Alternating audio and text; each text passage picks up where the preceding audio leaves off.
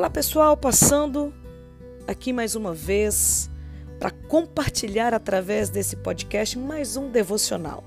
Meditando ainda em 1 Crônicas, no capítulo 15, verso 29, quando Davi ele trouxe a arca da aliança, ou seja, a presença de Deus para Jerusalém quando iniciou o seu reinado.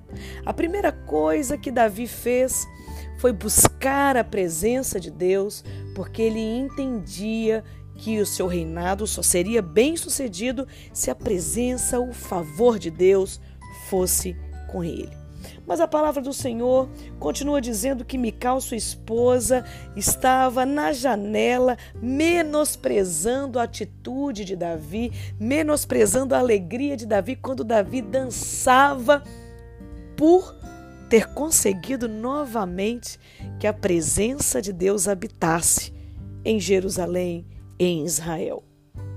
Eu quero chamar a sua atenção nesta atitude de Mical.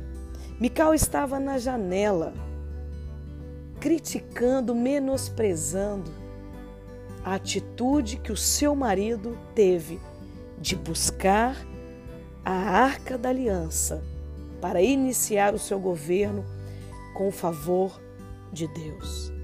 Mas em 2 Samuel, no capítulo 6, no verso 20 a 23, diz que Mical morreu estéril.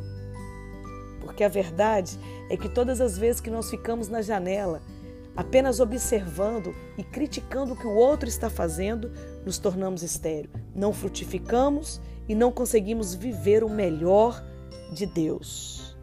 A carne nunca entende as coisas do espírito. Na realidade, a carne despreza tudo que é do espírito. Assim, do mesmo modo que Mical morreu estéril, somos nós quando nos distanciamos da presença de Deus. E eu quero te convidar a sair da janela. Eu quero te convidar a estar mais perto da presença de Deus, chamar Deus para morar dentro do seu coração, chamar o Espírito Santo para invadir a sua vida, o seu espírito, a sua alma, fazer parte de você. Porque a palavra do Senhor diz em Salmos, no capítulo 139, verso 15 e 16, que antes mesmo de você ser formado, quando você ainda era uma substância informe no ventre da sua mãe, ele já havia escrito e determinado todos os seus dias. Deus te criou para contar e viver a sua melhor versão. Eu te convido a sair da janela, a parar de observar, de contar a história dos outros e contar a história que Deus criou e escreveu para você.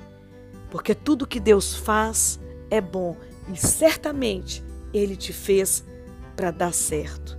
Saia da janela e venha contar e viver a sua melhor versão. Deus te abençoe.